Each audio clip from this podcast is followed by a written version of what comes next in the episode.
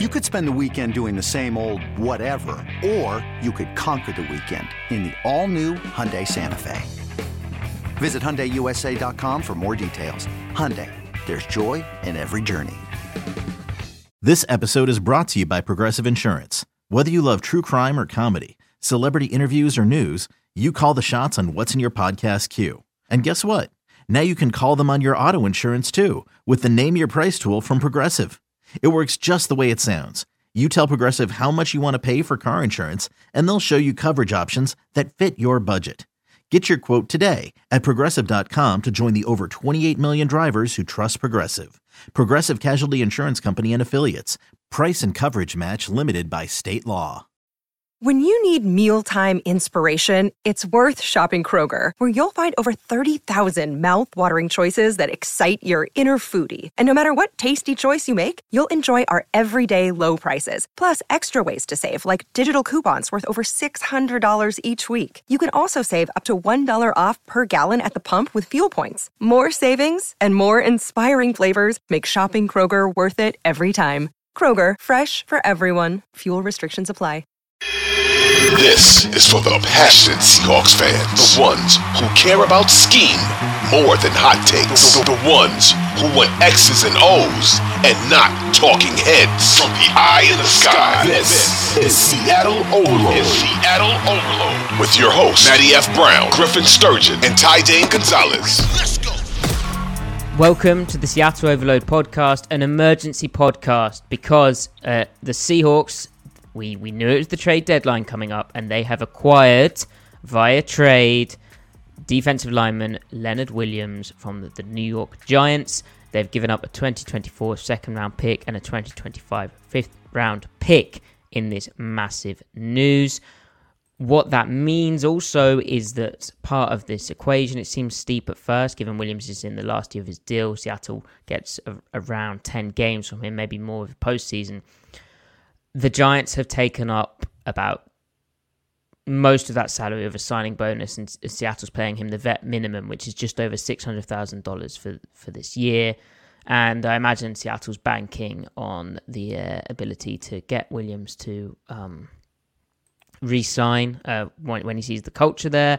Uh, if he did depart, they'd obviously get a fairly high compensatory pick, and they're they're banking on their second round pick that they've given up being fairly low down given their success this season. Five and two, first place in the NFC West, second place in the NFC. If you need a reminder of that, Ty, what was your first reaction to this news? Yeah, initial mm. reaction was chills. Let's get some chills going on in the chat right now. Chills folks. in the chat. Chills. Post those post those chilly emojis. Schneider did it again. Uh, yeah. So initial reaction was like, all right, second rounder seems pretty aggressive for a guy that's going to give you what 10 guaranteed games mm-hmm. the rest of mm-hmm. the year. Um, but then the the thing came out about how the Giants are basically in the entire contract.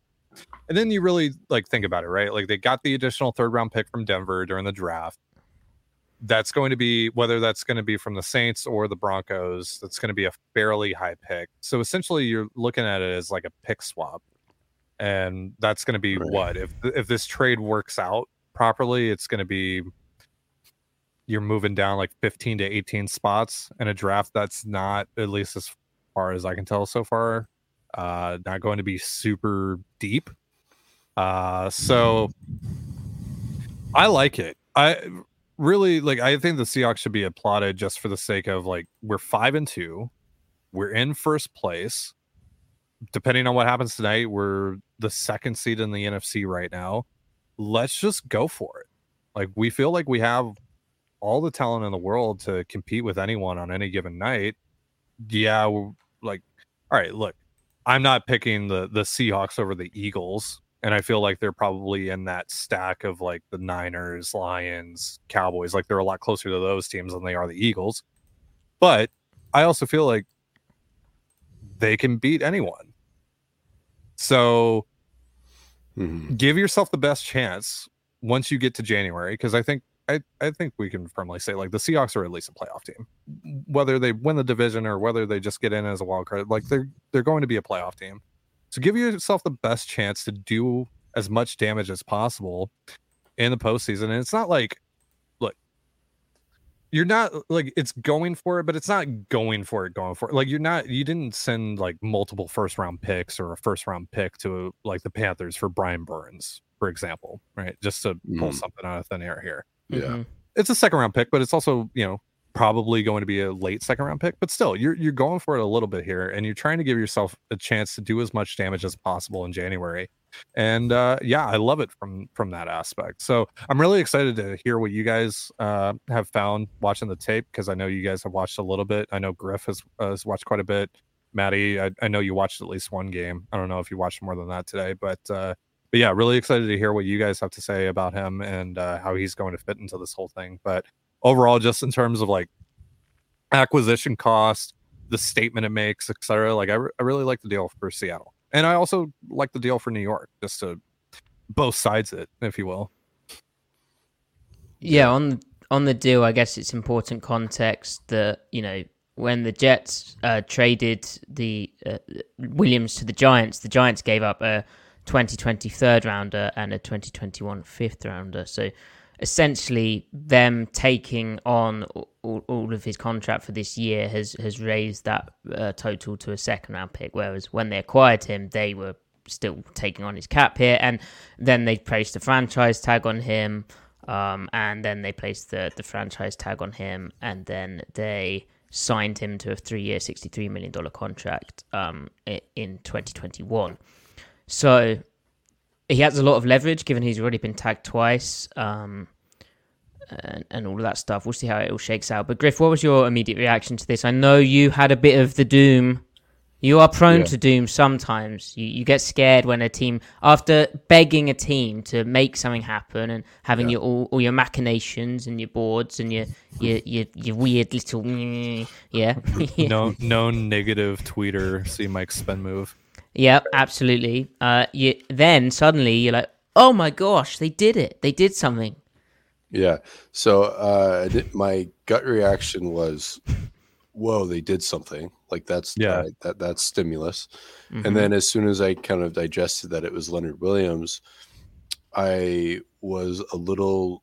uh, my my spirits were a little dampened because my preconceived notion of Leo was that he was kind of n- not that not that good. Perhaps you know like a, a firmly good player, but not anything better than that. Not a Pro Bowl caliber player. Um, and that was that was my that was my view of him. Um, I kind of thought he was kind of akin to Dre'Mont Jones, uh, the Dre'Mont Jones that we've come to know, not the Dre'Mont Jones that maybe we thought we were getting, or maybe Dre'Mont Jones was never that to begin with. Still, Dre'Mont Jones is an above average player, um, and he's been coming on strong. But it's like that. That was my that. Those were my initial thoughts, and I thought, well, you know, if you had two Dre'Mont Jones, stylistically they're not that similar, but if you had the uh, the effect of two Dre'Mont Jones players along with Jarran Reed and Mario Edwards, I mean, you feel pretty good about that. Like it's still good. So I like the the um, you know, I, I like the the concept behind the move. But then I, I read the second round pick combined with who I thought Leo to be.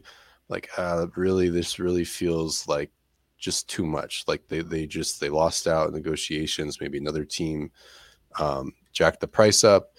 Um, and then I started to think more about it, and pretty much all the things Ty said. I mean, this is really like you have extra draft capital for a reason, so that you can use it. This is them using it. It really is. It's functionally a, pick swap, um, and they're using the extra third round pick um, to their advantage right now, because it will only come out to if they're you know if they're drafting in the high twenties or mid twenties, in all likelihood then they're they're just swapping like 15 20 slots to get leo williams for free basically cap wise so i mean i think that's fair value and value up um and then uh and then i did the classic you know actually watching the player and coming to your own conclusion Well, you can do that. Bold. yeah, apparently that's allowed. and um and i'll, I'll say this before i watched him i went and looked at his you know advanced stats as we all do because that's the first thing so it's so available and it's easy to digest and he did much better in those numbers than i thought. His like uh, espn's pass rush win rate he's like 19th out of like you know 100 guys. That's that's pretty good like especially with who he's clustered with because he's like right up there with like five guys at 12 13 percent. And then his his you know i were PFF is just is what it is, right? But I mean, it's better to do well in it than not, right? So he does well Mhm. by uh, pass rush grade, and then I think um, there is one measure that PFF Move puts out a chart of every week or, or every so often um, that gives more context to PFF grades, at least in the sense that it controls for difficulty of assignment. And basically, he grades well um, uh, relative to his quote unquote expected grade.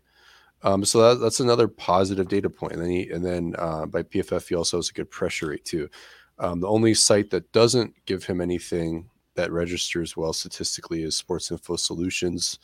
They- have you know different definitions of pressure. He does not register high on the pressure scale there. It's like eight percent. Um, so I did find that interesting. So I thought, okay, well, there's a pretty good spread here. Um, at least there's some congruence between ESPN and PFF. But then you know I'm just gonna go watch them and see what I think. And um, the first Dallas game, there aren't a lot of opportunities to like really pop off. Like there weren't like a lot of clean one on one with one on ones with good angles. But he played fine. He did some things against the run. San Francisco, they really worked it. They did some overload fronts. They found some ways, um, or he just happened to find himself on the backside of the slide where he had a two way go with the guard, and he wins. He has like seven or eight pressures that game against the 49ers who have a good D line or good O line. Um, in the following game, the Cardinals, it's it's kind of like a repeat of the Cowboys game, uh, except he has like a couple clean wins as a pass rusher. Um, and then you just you and then I remembered, well, he did play well against the Seahawks. Um, and so that, that's all I've watched so far. So that combined with Maddie, what you saw from Washington, um, where he kind of started slow in that game, but then really came on. And you could talk about that Washington game and what else you've watched. My conclusion is that they got a player who is, in my opinion, definitively better than Dre'Mont Jones. And I say that appreciating Dre'Mont Jones, but just to give an idea, like he's better than Dre'Mont. He's probably closer to Reed's level than not. And Reed is probably somewhere like the 10th to 15th best DT this year. So Leo's right up there with them. Um, and then, uh, you know, you, you could talk about scheme fit. I think the Seahawks scheme, the way Clint Hurtt is scheming, will give him even more opportunities to go one on one. Wink Martindale sends so much pressure. I mean, yes, that gives guys one on ones, but sometimes you're kind of sacrificing the D line to get someone the second level um, or free from the second level to rush. So there's just a lot more like clean, like the Seahawks are primarily a rush four team. They'll just be able to win. And I'm really excited to see what he looks like at three technique opposite Jarran Reed because teams are sliding to Jarran Reed because they're afraid of him. So he's going to have that backside two way go one on one consistently. And then if they start sliding to him, then Jarran Reed's going to get more one on ones and he's going to shoot that gap. And then I think you can even do things with, you can put Dre'Mont Jones and Leo on the field at the same time. Can One, one play one technique, one play three technique. Because again, the way they're scheming it, like it almost doesn't matter. You almost don't need an anchor there. Um, and then of course permutations with stunting and everything. And Maddie, you can we'll talk about that more in depth. Um, so I know you have thoughts there. But anyway, so I generally I'm very I'm very stoked by the whole thing. Um, Y- Yeah. So very quickly before we we talk more, thank you so much, Brendan. You, I see you got a super Thank sticker. Brendan. Thank you, Brendan. And also remember, Brendan is the well, I, I forget Brendan's exact role, but Brendan I think owns Elm Coffee Roasters, which is Seattle based. So if you like your coffee, I'm sh- and whenever I am next in Seattle, which hopefully soon, um, I will be going there. So Brennan, thank you. And your super stick is amazing. You get like a you get like a light blue aubergine. No, pear. A light blue pear with a mirror or maracas. I don't know, you have to check it out on YouTube. Thank you so much, Brendan. Appreciate that. Uh so and uh, um, hold up, hold up. This is almost as good as a super chat. It's the next best thing. yeah, well Maddie's hair you. is is looking on point. Looking yeah, OG sharp. 3's redemption arc. Yeah. Trying to get Wait, back on the good side is- of the is- Mad King, Maddie. is OG three just uh just buttering you up, Maddie? Is he just trying to get on your good side? Yeah. Yeah. Oh, there you go. Po- Yeah. Potentially, potentially. So, before I sort of share my tape observations of Williams, I guess some like brief overview stuff. Uh, he was a sixth overall pick in 2015, and I think when it's the top 10 kind of guy, we've seen around the NFL how their value often kind of stays at a certain point, doesn't it? Uh, rightly or wrongly, or you could say wrongly. Um, but yeah, he was productive. You know, he's had 132 career games, 39 and a half sacks, 59 tackles for loss, 162 quarterback hits, and he was selected to the Pro Bowl in his second season in 2016. This year, he has one and a half sacks, one tackle for loss, five quarterback hits. Um, but the the real thing with him is in 2020 is his uh, big year for the Giants, his first full season with them. He had 11 and a half sacks and. Um, with threats to our nation waiting around every corner, adaptability is more important than ever. When conditions change without notice, quick strategic thinking is crucial. And with obstacles consistently impending, determination is essential in overcoming them. It's this willingness, decisiveness, and resilience that sets Marines apart. With our fighting spirit, we don't just fight battles, we win them. Marines are the constant our nation counts on to fight the unknown. And through adaptable problem solving, we do just that. Learn more at marines.com. That's pretty crazy for an interior lineman and 14 tackles for loss. That production like, kind of. He had like 30 quarterback hits that year, too. Yes, yeah, 30 quarterback hits, yeah. Um, then in 2021, six and a half sacks, uh, 14 quarterback hits. Uh, then he got paid, and 2022, two and a half sacks, 12 quarterback hits, uh, five tackles for loss, and then 2023, as I said, one and a half sacks. So the production's gone down a bit, and you know he's he's not old, but he he just turned uh, 29 in June. He'll be 30 next year when when Seattle thinks about whether they can pay him or not. There's a kind of discussion to be had of when he's playing next to Dexter Lawrence at the nose tackle position. How you know could he have been more productive? Is it surprising that um, he wasn't going off even more? I mean, Lawrence is playing out of his mind. So that's kind of interesting to me. Now, watching the tape and that Washington game was where I started because that was week seven and the week eight all 22 is not out yet, at least for us. So watching that, I was kind of like, oh, this is um, not not as explosive as I thought because I, I kind of viewed him as a really kind of uh, guy who shouldn't be able to move for the size that he has, uh, and he wins off like a first step and then his ability to go speed to power on dudes, basically. Um, testing wise, coming out, he was 6'5, 302 pounds, 34 and 5 8 with an inch long arms, which is incredibly long hand uh, arm length, and a 1.72 second 10 yard split, and a 497 seconds 40, which is 73rd and 78th percentiles for defense. All defensive tackles at that kind of size with that arm length is pretty damn impressive, along with a 453 second short shuttle, which is 74th percentile.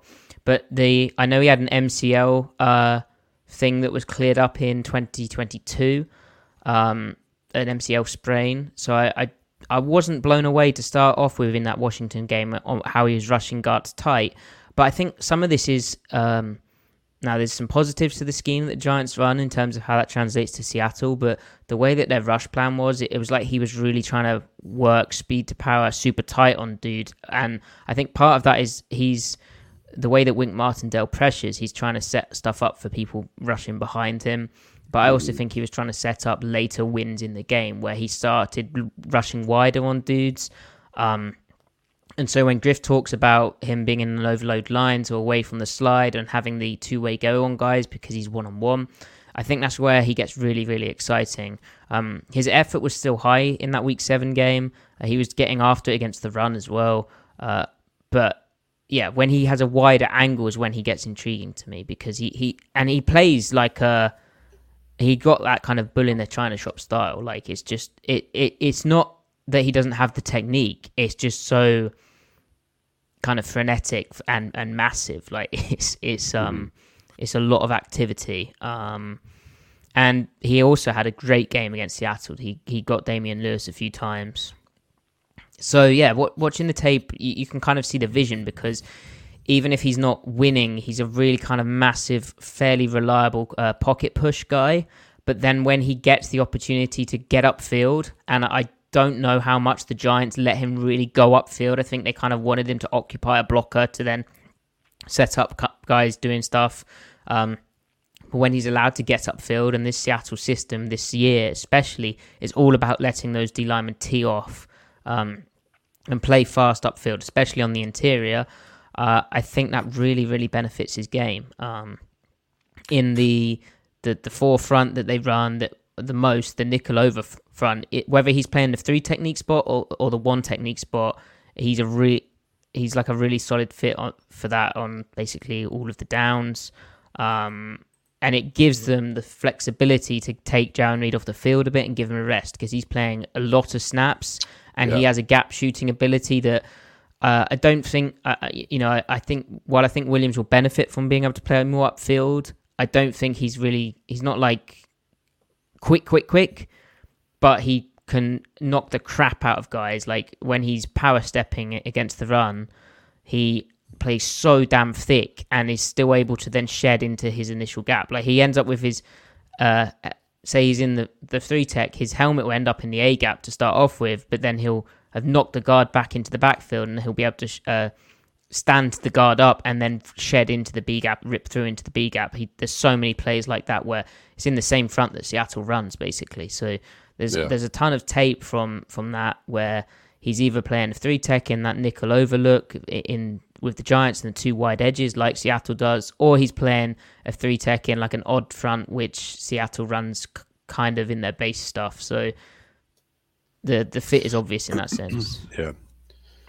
Uh, So you you guys have, or Maddie, you pretty much touched upon this a little bit here, but for the most part, I've heard you guys really talk about him from the aspect of, uh, or or from the perspective of like his impact in pass rush. But what about in the run game? Like how how, like w- w- how do you feel he impacts the run game?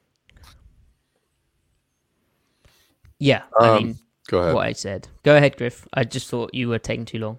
No, no. Um, yeah, I mean he's he's a good run defender, and you know, like not to beat a dead horse, but like the scheme makes it so easy to accentuate what traits you have, and I just think he apply well, one like yeah, he's got a good anchor, um, but he can be penetrative against the run. He can be disruptive. One thing I have noticed is on the backside of zone, he's really hard for guards and tackles to reach.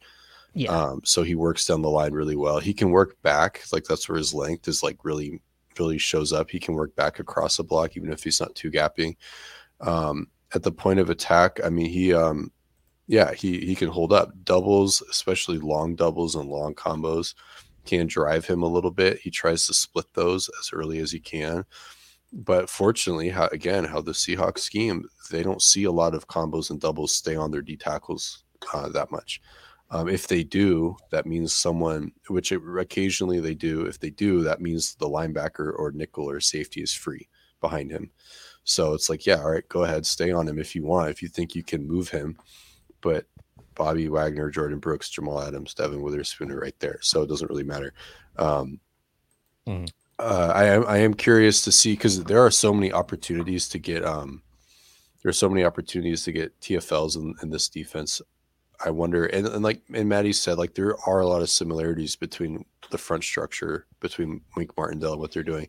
I just feel like the Seahawks take that up a little bit, like one more notch, and I think I don't know what be- their ju- I don't know what the Giants linebackers are doing either. Like it seemed way Seattle this year. Uh, it stands out from what they were doing last year, but I think it would stand out comparing to like average to bad defenses league wide. Right, the Yeah. certainty that each player plays with allows more kind of aggression up front. Right. Yeah, I, I would agree. Um, I, I just I just feel like uh, they like I, w- everything Leo does well. I'm not saying the Giants didn't take advantage of that. I just feel like the Seahawks can do it even more. And I know, I know that's like, well, why wouldn't every coach do that? It's like, well, there's a bigger picture to consider. Like Wink Martindale has his bigger picture. I'm not going to criticize Wink, Wink Martindale's philosophy of defense. I'm just saying the Seahawks' philosophy of defense just so happens to benefit Leo even more. Um, so on, on that note, it's it's pretty cool. Um, you know, and Maddie, like we said, regard with traits, what I see with him is it's a whole lot of like, if you if you think of you know traits and skill set in terms of like just boxes to check off, he checks off. It's a whole lot of good. There's there's not a lot of great. There's almost no bad. It's just it's all like he checks off every single box like just decently, like like Uchenna Nwosu does, but for the edge. Like he's very much like he's the equivalent of Nwosu at D tackle in terms of just he's a firmly good player. He's bad at nothing. He's high quality at everything. Mm. I don't think he possesses one elite trait other than length is length is a skill and he uses it. So And to th- to that, I love that Nwosu point you've made there, Griff, because Um, we, we saw what the defense having its crap together could do for someone like Nwosu. Like, it kind of turned him into a very understated, low key game wrecker where he's disrupting plays on first, second, and third down mm-hmm. and getting wins in spots where, you know, it looks, you know, he's kind of taking a shot. It's not like he's just winning, he's outright winning. So, mm. and I, I think there's no reason the same can't happen for Williams. Um, now, for PFF since 2022, 64 pressures, which is seventh most amongst defensive tackles, and 18 sacks since 2020, which is the eighth most among defensive tackles. So, some more kind of numbers on the context. Seattle also has insight into him, I think, because uh, the USC thing can get overplayed, and it's funny hearing Pete Carroll mention it as like a, a, a reason for paying more attention to him. Um, you do wonder about kind of decision making bias in the NFL. I think this, and and also Pete being just a vibey guy, uh, but he was, of course, recruited and played under Monte Kiffin when uh, they were mm. handling the the fallout at USC, and he uh, it was Ed Orgeron, Ed O, who uh, who closed on um, on on Williams. He was the D line coach then again, so I imagine Pete has some insight into the character. I, I found it interesting how he was praising how uh, competitive he is and his his toughness and how he's a good kid. Um, he also mentioned how he can play across the line, five tech, three tech as a shade, and I almost wonder with his style and his ability to strike guys if we see on the early downs him play more one technique over the over the center in a shade, and then on the late downs is when we see him play maybe three he could even play on the edge. Uh, and another option that they could do with this is Dre'Mont. If they're worried about their ability to stop the run on the edge, and we can't overreact to one game, but they are without Nwosu.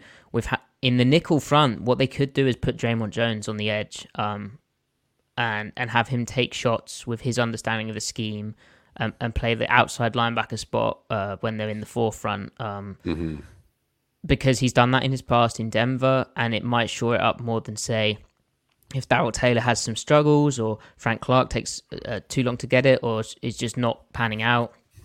That's one yeah. way of doing it. Of course, Leonard Williams himself, some of his best reps come running games like when he's on the edge. Is uh, he's got his hand in the dirt, but it's like a outside the shade of a tackle guy. So I don't think that would be his his type of role, especially how he looks fairly large right now, and like I said, I didn't see massive speed. Or uh, I, th- I think it's more maybe an option with Dre'Mont Jones, who has played in a two point quite a bit in Denver. Uh, just something to think about. But ultimately, yeah, I think Williams, yeah, he's going to be that interior kind of force, and it's kind of a plug and play thing, but a different style to. He's very, very different to Dre'Mont Jones, like stylistically.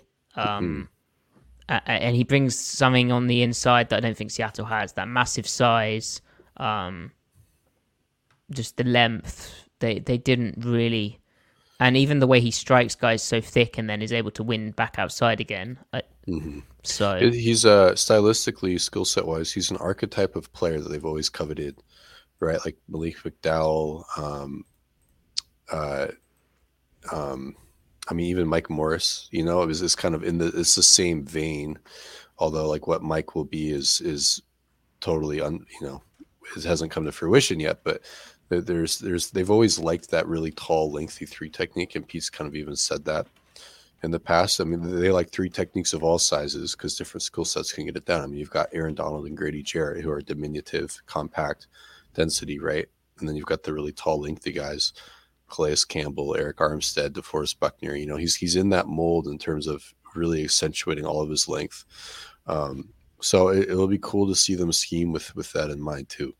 Um, I, am watching some of his snaps against the Seahawks again, and like some of his wins are it's just length being too much, him just being too long.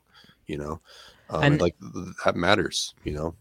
Yeah, that what's interesting about the Washington game was he was trying to do that on their guards, like kind of tight and and trying to shock them, and they were doing a really good job of how they set him, and and and didn't they were very patient and waited for his hands. Uh, you know, they, they didn't flash their hands early or anything like that, or, or leave their chest exposed in a bad way. Uh, was that, but then he was able to kind of learn off that and, and start winning kind of wide on them. So, yeah, it's it's going to be interesting to see how it works out. And like I, I think that the aspect of Seattle's defense and how they're letting those defensive tackles get upfield is is really interesting. Now, Ty, mm-hmm. the the Seahawks in 2024, Jordyn Brooks is an undrafted free agent. Bobby Wagner is an undrafted free agent. So is no, uh, so is Noah Fant, Damien Lewis, uh, Evan Brown, Colby Parkinson. Uh, obviously, Jamal Adams carries a $27 million cap hit. Quandre Diggs, $21 million. Will Dissly, $10 million and Bryan Mone, remember him? He's six yeah. million dollars. There's a few discussions over whether this is Seattle going all in. They've given up a second round pick in 2024. Uh, obviously, they have Denver's uh, or likely Denver's, but it's the worst pick for Seattle of the Saints or Denver uh, mm-hmm. uh, in the third round of next year's draft. But giving up this 2024 pick, being having a big decision to make over whether they can resign uh, Leo or Big Cat. um, sure. Yeah. Is, is this all in Ty?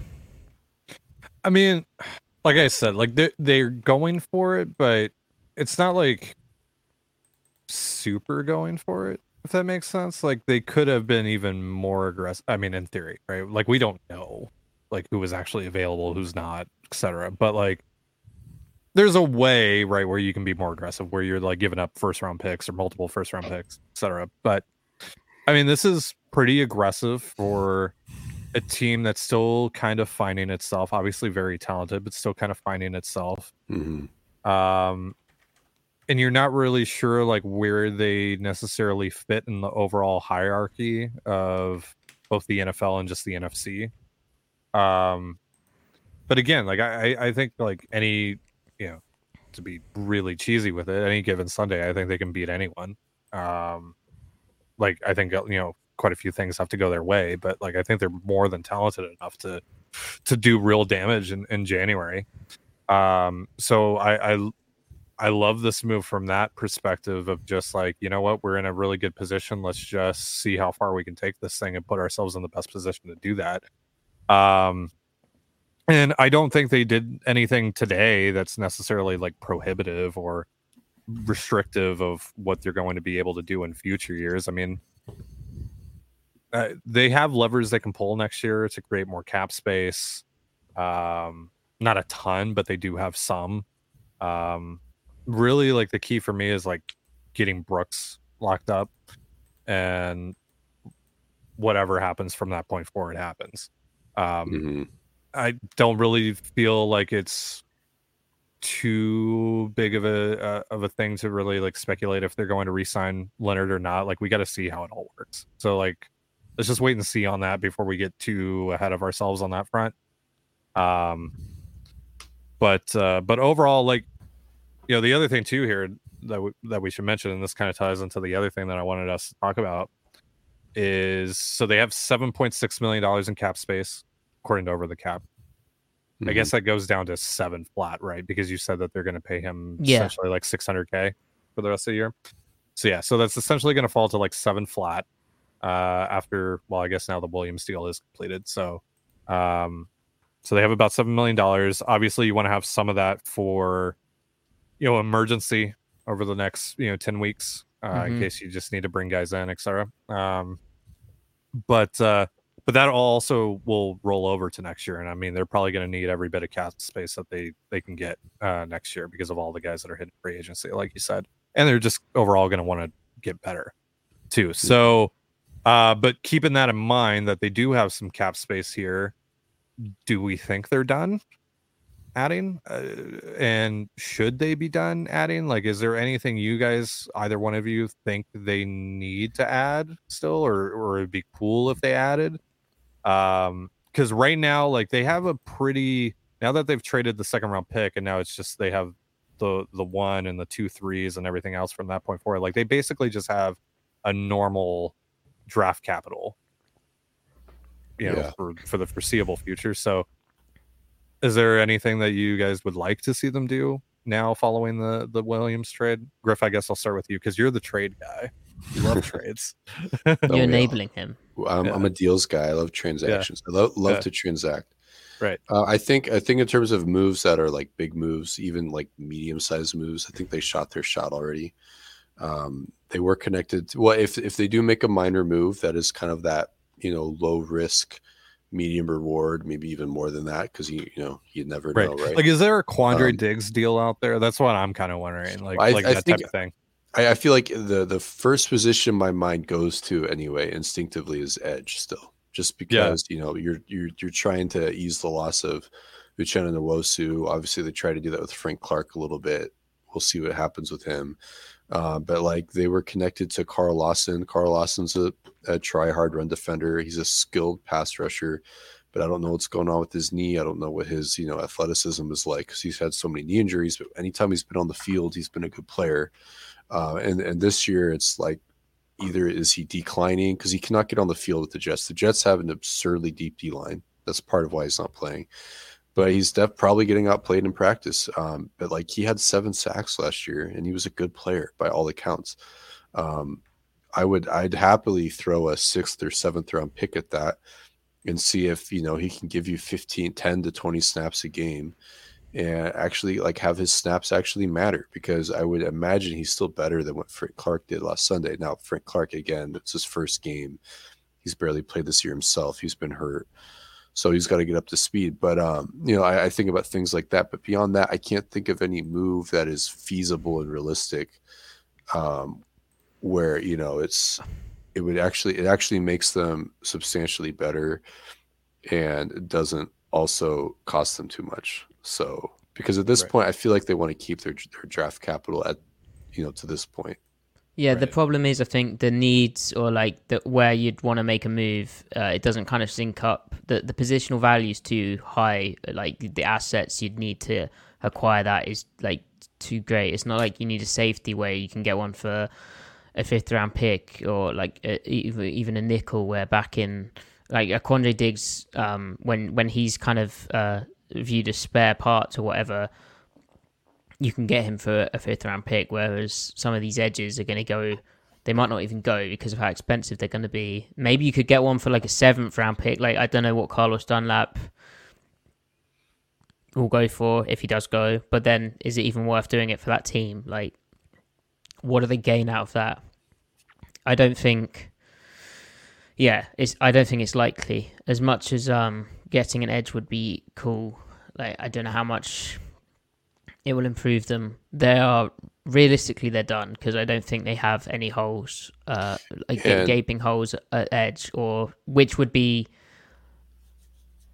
I don't think they can improve themselves that much with what they they'd be willing to give Yeah. up. Like I think it's really for it just like worth vo- it. Yeah, I think it's really just like if an opportunity presents itself with a player that maybe they liked in preseason or something, hmm where it's just like, And Yeah. I, I also I also think what what um what the Giants did in terms of taking on all the dead money uh kind of goes to show that like they're not wanting to stress their cap at all yeah, with this because they probably view this offseason um, as a critical one to keep the remaining players that are due Right. for deals, which Right. we've already mentioned their names, Brooks and um, and Lewis, and then they might need to make a decision with Jamal Adams too, and they might, who knows what's what's going on there. So Yeah. Right.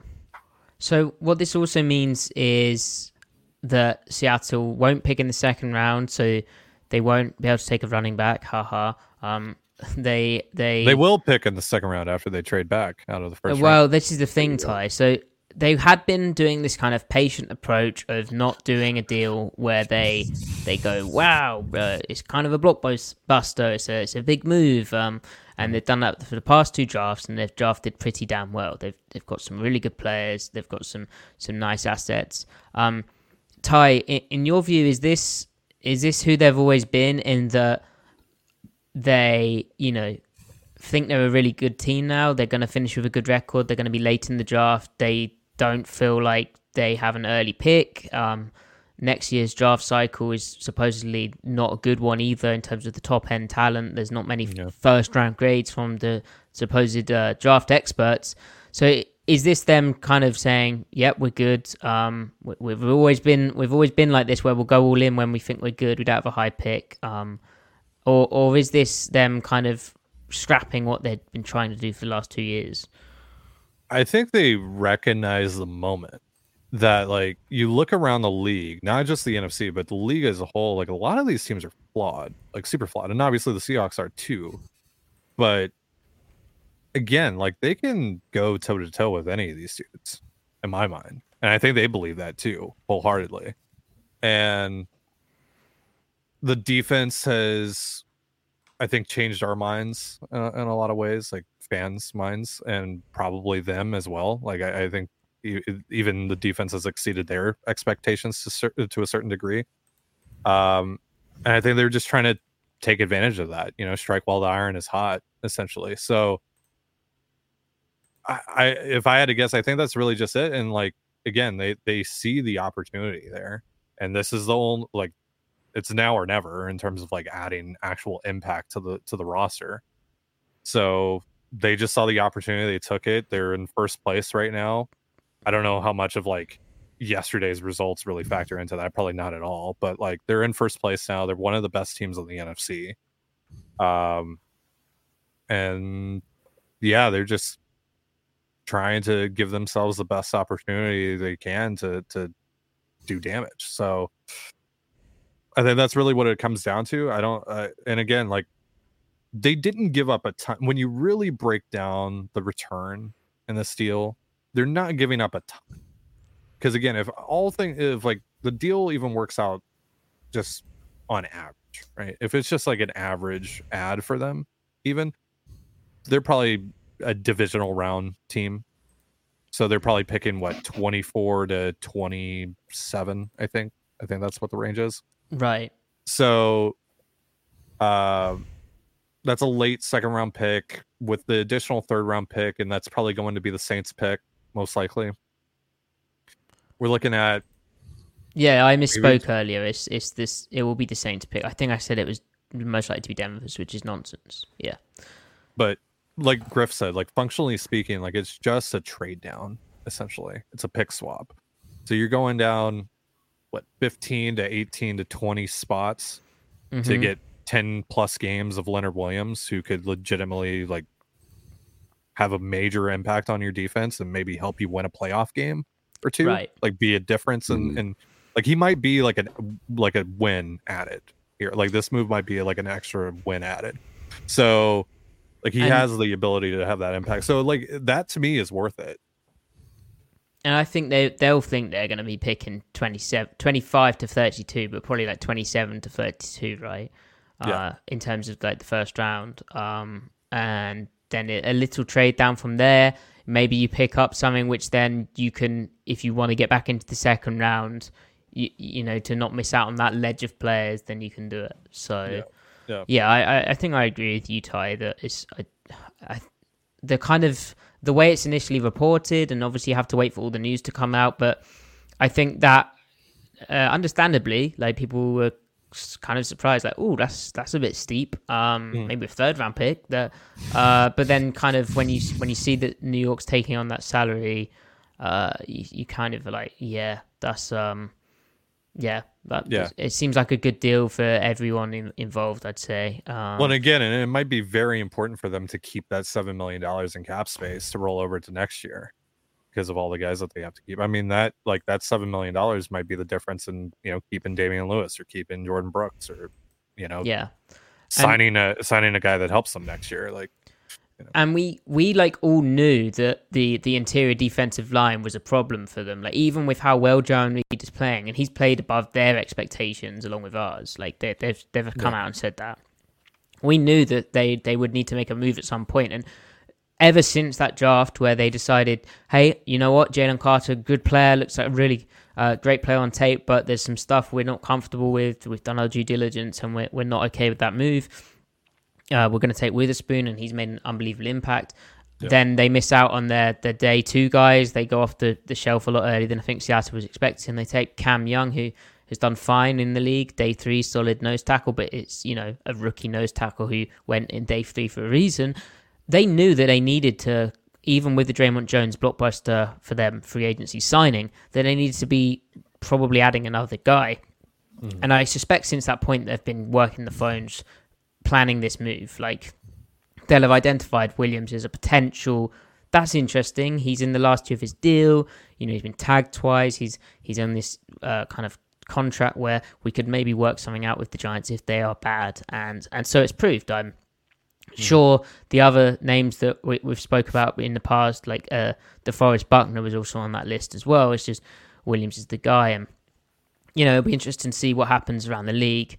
Um, yeah, Griff, uh, have you got any kind of front office thoughts on this other than your, I think, good point that this is like a, a, a funky trade down or tr- pick swap? No, I have I have no good front office. Thought. Are you happy with John, Johnny? I, I think we said, yeah, John boomed me once again. I uh, the theme of not liking his D line moves, um, initially anyway, are proving to be well the Dre'Mont thing beyond the Dre'Mont. So why is this different to Sheldon Richardson? Well, uh, at the, so Sheldon's first two seasons, like they traded him after his fourth season, correct? Right? So Sheldon's first two seasons were awesome, right? Like he was ascending to be an elite three technique, and then in his third year, he got moved to he was outside suspend- linebacker, and he was suspended for the first four games for substance abuse. Yeah, for marijuana apparently. That's lame. Uh, but but so he got moved out of position, and he played outside linebacker well for a 300 pounder. But so the Seahawks traded for him. They move him back to three technique, and like Sheldon does good, does decent things. But then as that season progresses, everyone else gets hurt. I think Sheldon kind of shut it down effort wise. Um, he wasn't quite as involved. He didn't have the spacing to really be an impact player. Uh, um, and so, like, the main thing with Sheldon was they were trying to recapture the idea of what Sheldon was, and I, I was all all for it that happening. Like it could have happened. You know, you roll the dice enough times, you replay that reality, and maybe it does happen, right? Maybe if Cliff and um and uh, who else got hurt? If Cliff Avril uh, stays healthy and Michael Bennett doesn't get dinged up that year, who knows? Maybe Sheldon looks great. But regardless, who Leonard Williams is right now and who he was last year is better than the last season that Sheldon played with the Jets. Um, and then he's also currently better than who Sheldon ended up being in Minnesota and then in Cleveland. I think those are the two teams he played for. And he, he was a decent player for those teams. He just wasn't, you know, a, a difference maker, really. Um, I think that Leonard is, he's a, still a difference maker. He's in that, like, you know, third tier probably of defensive tackles, which is you know, there's a lot of good ones right now. So you're talking like, you know, anywhere in that, you know, 10 to 15, 17 range of, of 300 pounders. And there's a, those, that tier of players make a difference for their team. You know, there's a lot of them out there right now. So, um, yeah. And, you're still, and you're still talking about a 75th percentile player, you know? Mm.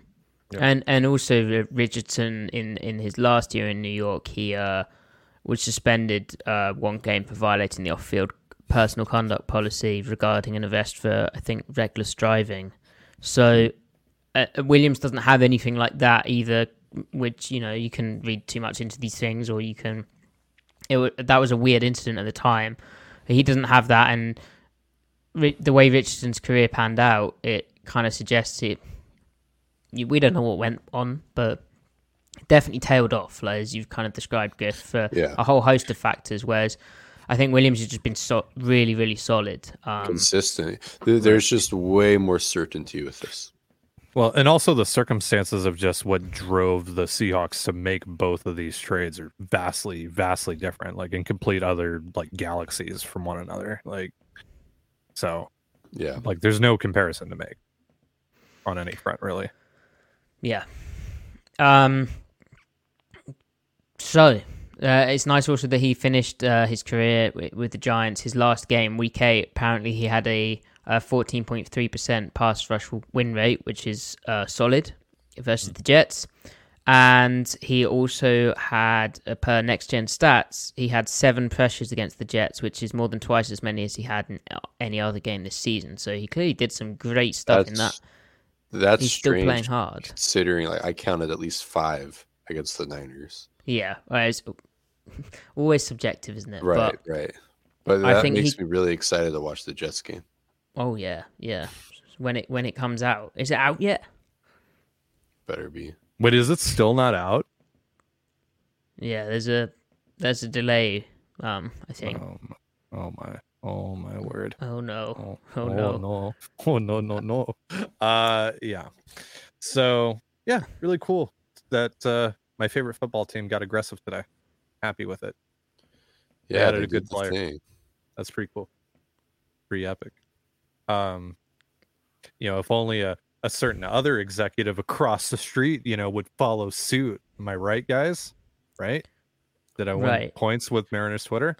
You are you are right. That was so good. Well done. Right, right. Yeah. Um, That was that. wa- There were multiple people in my mentions when I like was like, "Cool, hey, the Seahawks traded for Leonard Williams," and they're like, "Yeah, if only Jerry would do that." I'm like, "That's your reaction. That's your Yeah. reaction." and I should uh, I should re-emphasize that Pete Carroll spoke really highly of um, Williams's character today uh, in Yeah. his press conference. So they they clearly feel confident about that. And I don't know, you'd have to revisit what they said about Sheldon Richardson, but maybe they they got a bit loose with that. I don't know. Uh, Griff, uh, scheme fit. Do you think he could play some nose tackle? Do, do you think we see that, or Yeah. uh, we kind of So spoke he- about that? He um the Giants were afraid to play him at one technique when they just slide their front. Right. Sometimes they wouldn't flop if the the tight end switched. They would just and they wanted to stand and over front or whatever. They Yeah. would just slide and he, he held up fine. It's Uh, just that was, that was Lawrence is so such an obvious nose, isn't he? Right, right. And that was more so for uh, run purposes. But I'm really excited to see it for pass rush purposes on mixed downs, on early downs, on run downs. Um, because I really think that just again, like the way they're gaming the protection, I think he could would cause havoc. I really like him running pass rush games. When he's moving, it's re- he's pretty damn good at it. I think just the overload front with him uh, and um, Reed or Dre'Mont Jones on the same side, like of a guard and a center, is is there's a lot of twists and stuff they can do there, Yeah. not there? There, there, Wait, there are, we- there- Oh, Go sorry. Go ahead, Griff. no, you go ahead, Ty.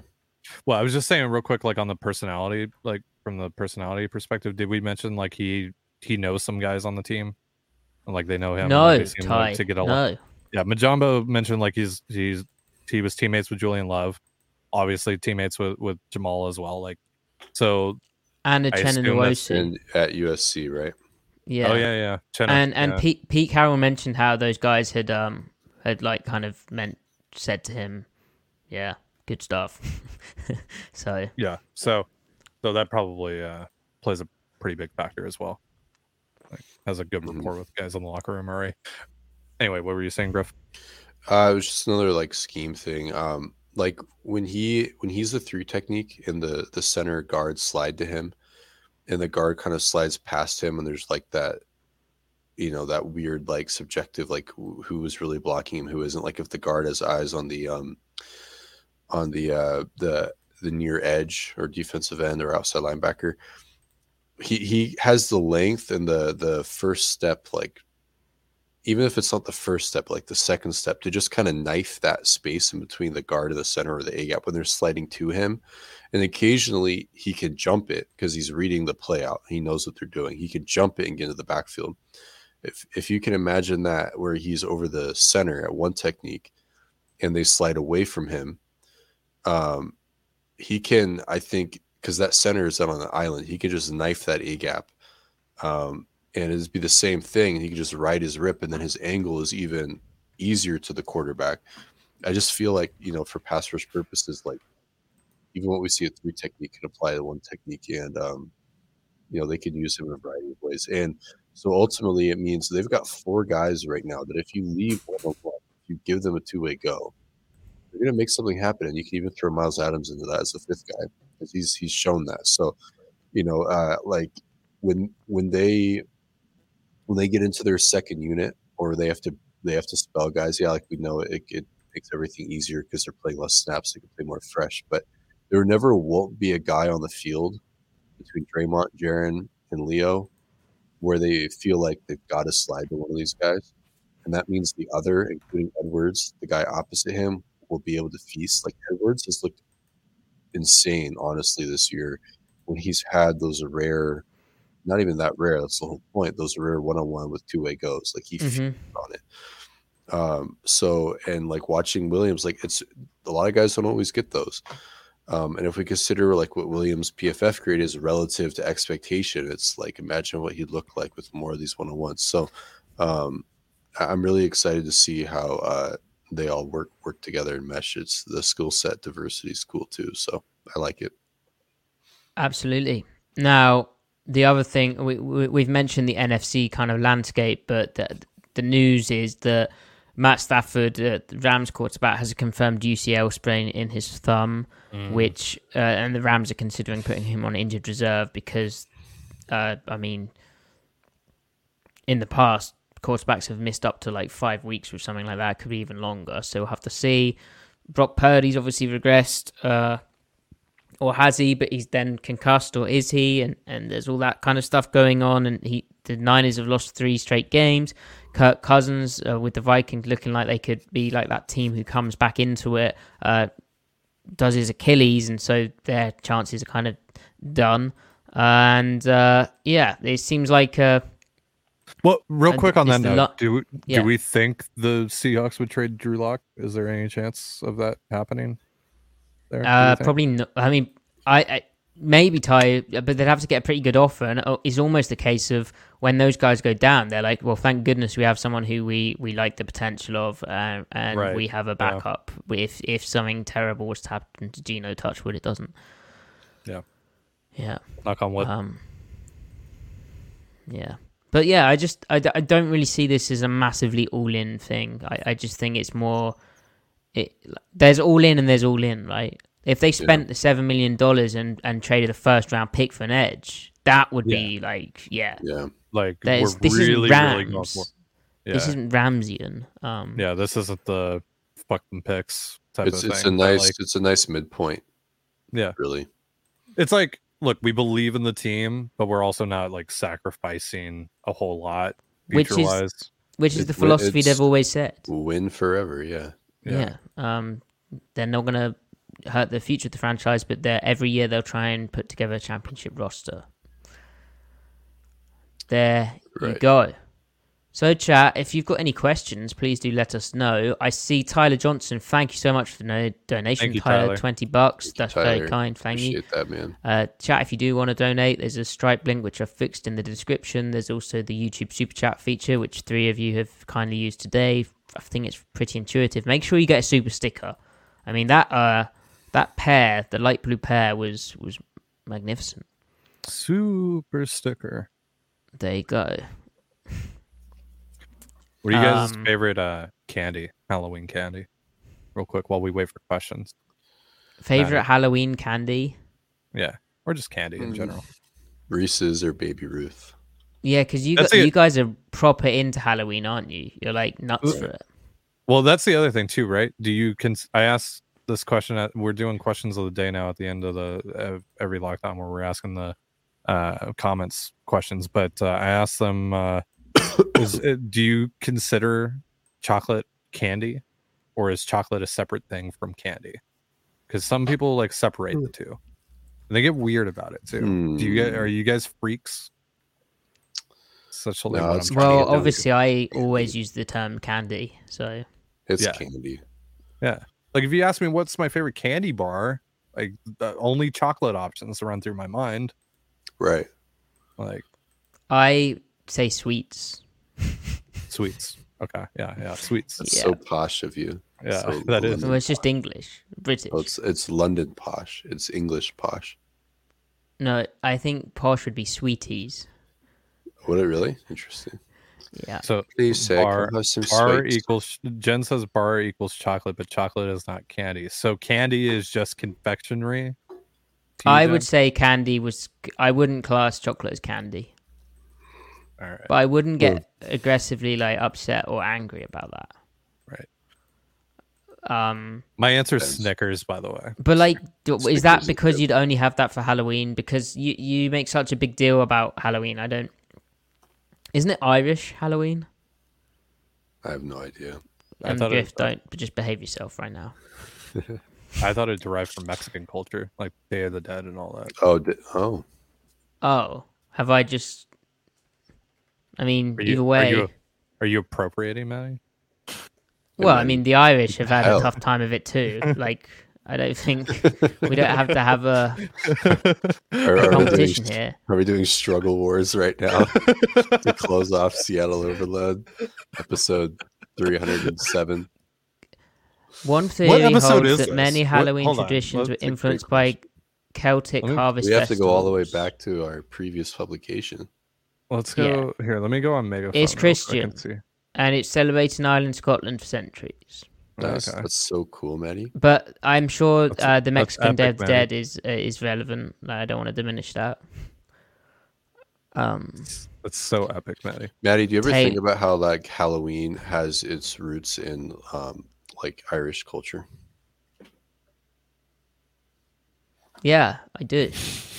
Vince, thank you so much Okay, for so the, the money. How has Jamal Adams looked in man to man coverage after return?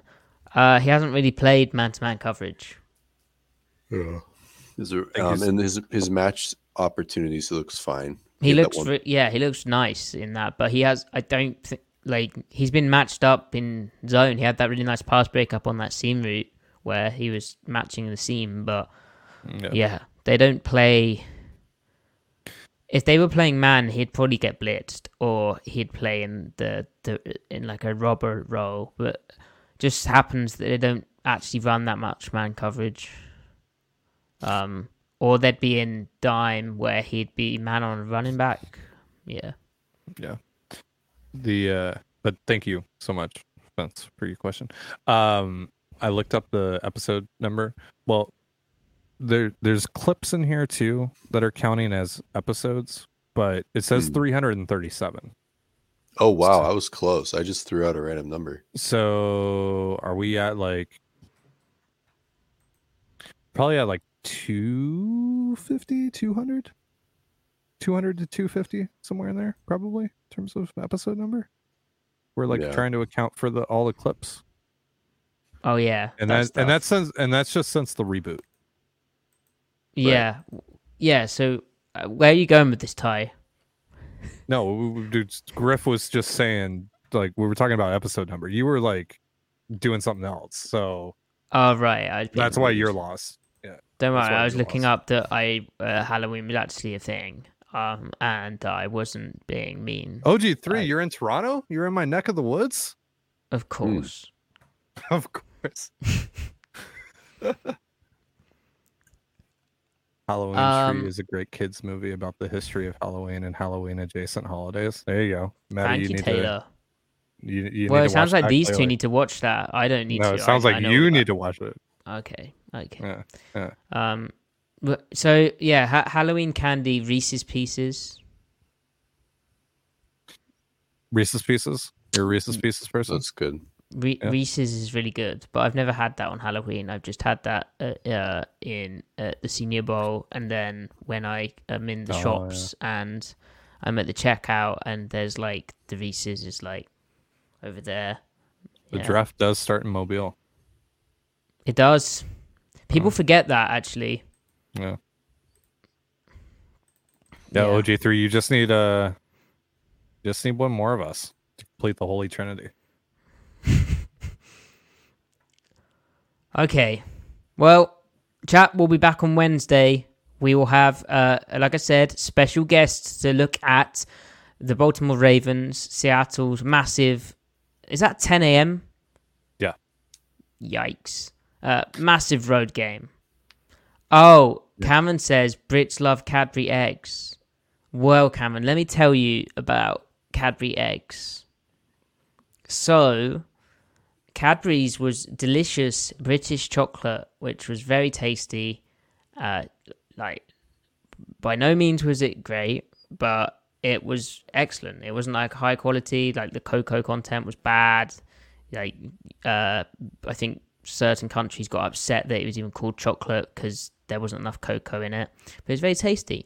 And then a man called Robert Kraft personally decided to buy Cadbury's and uh, ruin it. Yeah. Oh wow. Yeah, Why would he do that? absolutely wrecked it. And uh, this brings me to a topic that I've been wanting to get onto on the show. American chocolate is garbage. It's Oh absolutely yeah, you trash. Did, you, yeah, you, you did. absolutely trash. You did I don't know spew what's this wrong with to you us guys. the other day. What's No, wrong what, with you? What uh, what uh, what chocolate are you talking about? Are you talking about like just All of it. crap you can buy anywhere? Oh, like right, all right, Hershey's. get I chocolate- remember reading about Hershey's, That's uh, or like hearing about it, seeing it in popular of chocolate. culture, and thinking that it was going to be amazing. And it tastes. It made me feel sick. It tastes like absolute crap. Like like you go to you go, bottom. you go to Boehm's, you go to a Bottom. local shop in downtown Seattle, buy some there real go. chocolate. Yeah, like go to a, go to a Oh real yeah, like uh, like we have in Godiva. Belgium. yeah, we you can get that stuff here. Yeah, but you can't have. Yeah, but the, the, my issue is, if you were gonna buy like a one dollar bar of chocolate in in Britain, you'd be able to have a really nice chocolate bar and not feel like you're eating cat sick.